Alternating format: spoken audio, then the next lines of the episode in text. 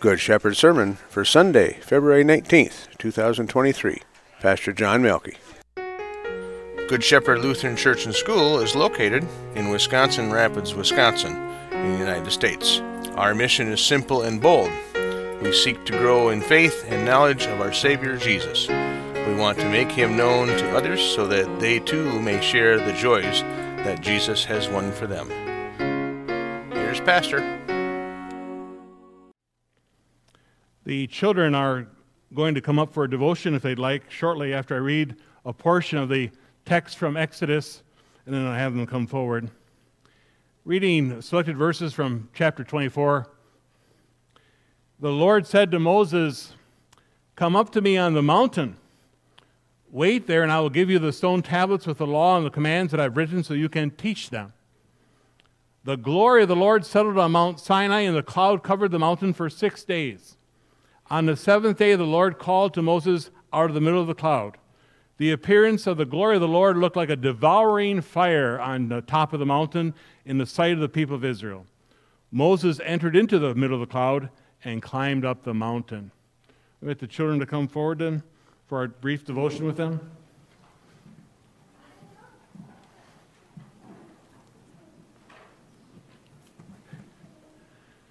Good morning.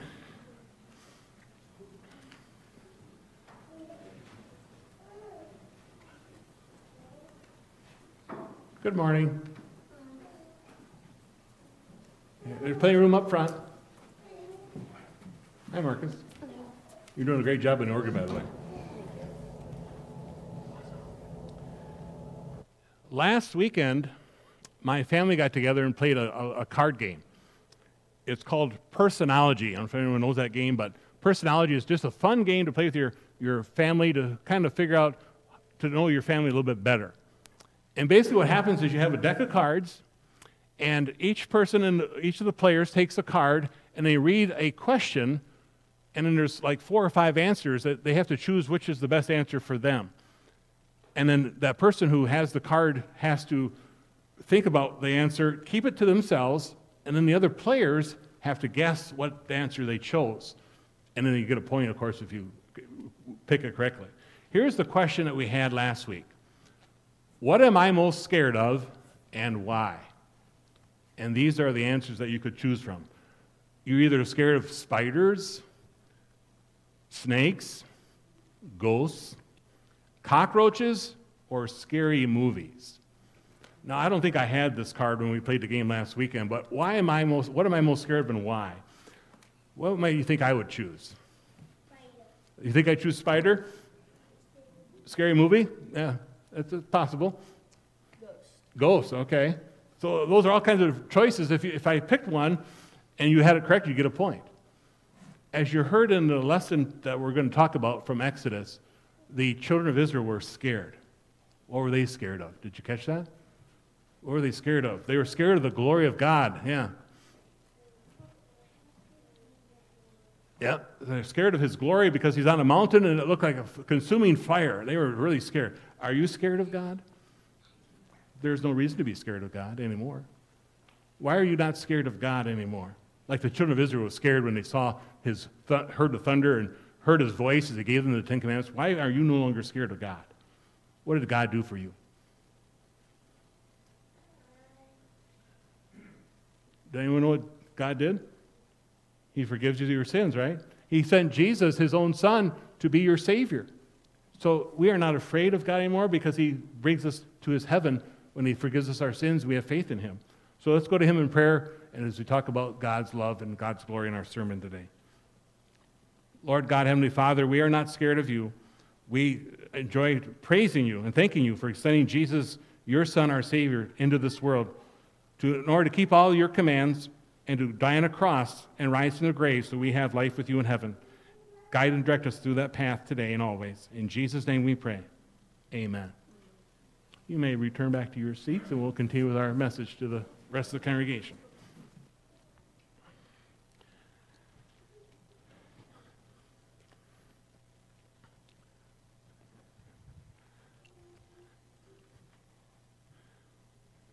Brothers and sisters in the faith, if you have ever been invited to a special dinner with a special famous person, my guess is you are pretty excited to be there.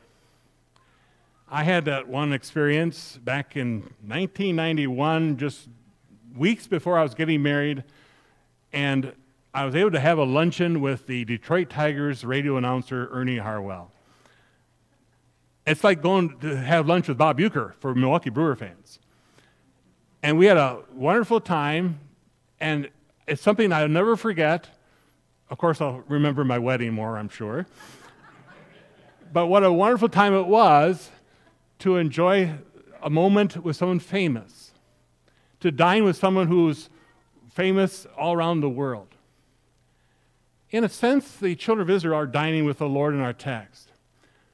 They're witnessing the glory of the Lord, and the children of Israel had just a small glimpse, and Moses had perhaps a, a, a higher evidence of God's glory when he went up on that mountain.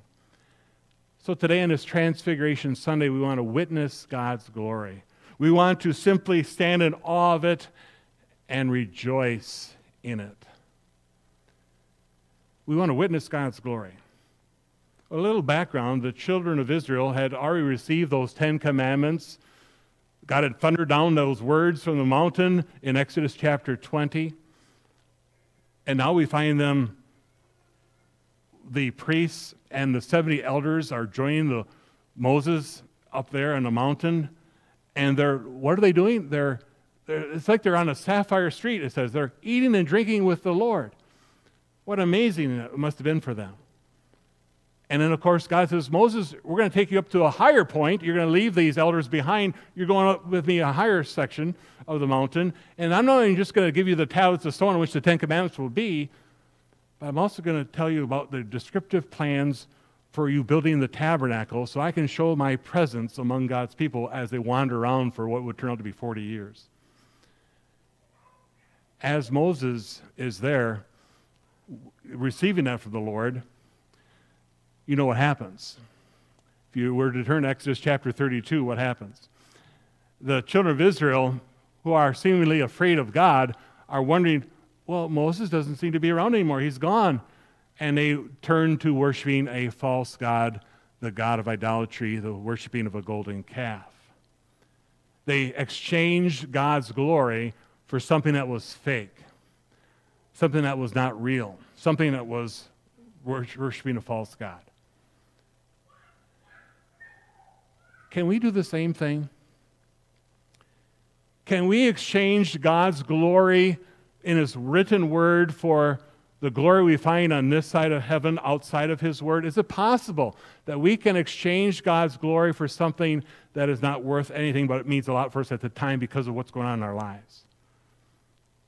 Is it possible that we can exchange God's glory for a fake imitation?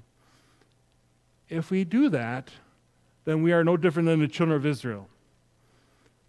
We are no different than them. And we are reminded to instead witness God's glory and stand in awe of God's glory. As you see, the children of Israel considered the mountain of the Lord to be one of a consuming fire, the God's glory. And Moses tells us in our text here when Moses went up on the mountain, the cloud covered it, and the glory of the Lord settled on Mount Sinai. Now, I can't find anywhere in Scripture where it gives us a very good description of what the glory of the Lord really is all about. And probably for good reason. But as you see the glory of the Lord described here in two different ways. To the children of Israel, it's like a devouring fire, a consuming inferno. But for Moses, it's like the cloud represents God's glory. So as we see these words, we find that Moses wanted to see God's glory even more fully later on in his life. And what did God do? Moses said, God said to Moses, No, I'm going to put you in the cleft of a rock, and you can only see my back. So even then, God did not allow Moses to get a full glimpse of his wonderful glory. It would be too much for us. Of course, why would you think the children of Israel were so focused on God as a devouring fire, a consuming inferno, as they heard his thunderous voice with the Ten Commandments. Well, they knew him pretty well, didn't they, by this time? Think about all the times where he had thundered out his commands, And think about where, not that long ago where they had witnessed that last plague, that tenth plague, where the Lord God Himself killed the firstborn in every house that did not have blood on the doorposts. That angel of death that did that on behalf of the Lord God. And of course, what happens? They remembered that scene. And they also remembered that scene not that long ago where the actual Pharaoh and his enemies, his army, were destroyed in the Red Sea. God showed his anger toward Pharaoh, who was against God's people and against God, the true God of the universe. So you can see why they might consider this God to be one of fire and brimstone, one who described himself as a consuming fire. Well, we want to witness God's glory and stand in awe of his glory. But at the same time, Think of what God tells us in His Word. What is the first commandment? Quiz time. You shall have no other gods. How does Jesus describe that commandment? He says, Anyone who loves his father or mother more than me is not worthy of me. Anyone who loves his son or daughter more than me is not worthy of me. And anyone who does not take his cross and follow me is not worthy of me. I know I've broken that first commandment over and over again, haven't I? Or what does God say in the fifth commandment? It's not just taking the life and murdering someone, but it also means having those evil thoughts in your heart as if, you, as if you've committed murder. And the list goes on and on through those Ten Commandments of how we have re- rejected God's will. Even if you hate someone and get angry with them, even if you have this gossip about your fellow believer in your heart, and speak those words of gossip to other people. And the list goes on and on where we have lied to our God and not and been trustworthy with all the things He's given to us, and our loving God shows Himself to be a condemning God for our sins. So it's very difficult for us to witness God's glory and stand in awe of it when we see all the times we've disobeyed our God. So, what do we do? Well, we want to stand in awe of God but we have a hard time doing that. Maybe because we view God as someone who's not anywhere close by. He's up there in the clouds somewhere. And he's hidden from our sight, so we don't think of him as so real as he ought to be. Perhaps it's possible that we have our own sins cloud our vision of God's glory. And as a result, we think that he can't forgive me that sin too, can he? Perhaps we see him as a loving God at times, and we see him as a condemning God, and we wonder, what kind of a God is this that allows thousands and thousands to die in an earthquake unexpectedly? He seems to be a just God here, but there's so much injustice in the Lord in the land. How is it possible for a God to be the kind of God we think he is? Witness God's glory. Stand in awe of God's glory and rejoice in that glory. What did Moses do? What are we to do in order to rejoice in God's glory? Well, let's head up north.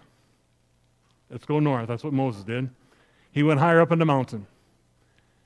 And we find that this scene before us in a gospel lesson is where Jesus is on another mountain. Some have concluded that it's the Mount Tabor in Galilee, as tradition holds it, to be the place where Jesus was with his disciples. Others say that it's possible further north up to Mount Hermon. But whether it's that mountain or the other mountain, it doesn't matter because they both have beautiful views. But what's beautiful is what happens on that mountain, where Jesus is transfigured in front of Peter, James, and John, and Moses and Elijah appear, and God speaks to us. This is my son whom I love, with him I am well pleased. And Moses and Elijah are doing what? They're talking about Jesus and his preparation to take care of the world's sins. So you see why we can witness God's glory and rejoice in it. There, Jesus was willing to come into this world of sin and death and become the ransom price for the world. There, Jesus was willing to suffer death on a cross to give full payment for the sins of the whole world. There, Jesus did not come with thunder and lightning and, and harsh words of judgment. He came conceived and born of a virgin. And then he came as a boy, became a man, and lived God's law perfectly in our place. And he went to that ultimate sacrifice on a cross for all the world's sins and proved it by a subsequent resurrection from the grave. That's why we can witness God's glory today, not with the harsh reality of his law, but also his wonderful grace that is reason for us to rejoice.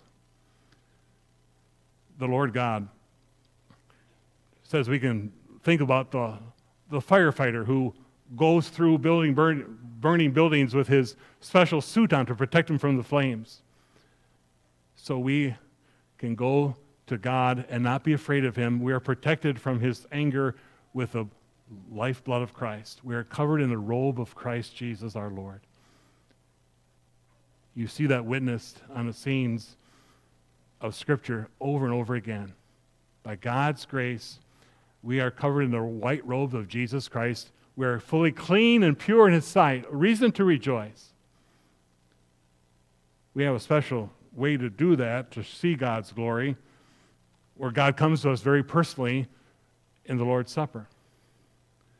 We will not see his throne, his sapphire throne on this side of heaven, I guess, like they did in the Old Testament time in our text here.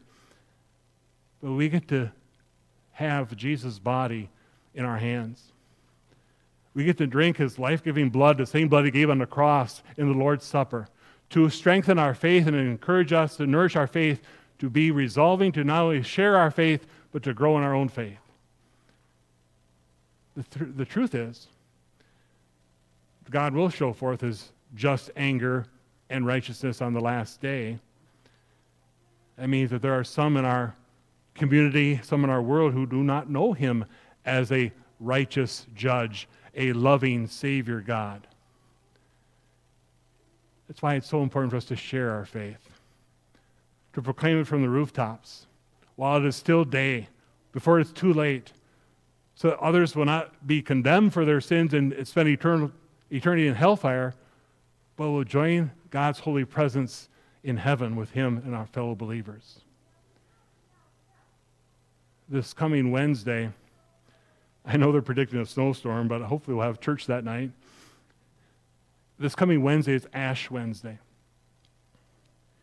where we set aside time for the next 40 days to understand what Jesus came to do to remove all of our sins, our blemishes, our faults, and to make us righteous in His sight. Just as Moses spent 40 days with the Lord, so may we spend those 40 days of Lent to focus on just that gift of God, our loving Savior, to witness God's glory, to stand in awe of it, and rejoice in it until he calls us home to heaven. Amen.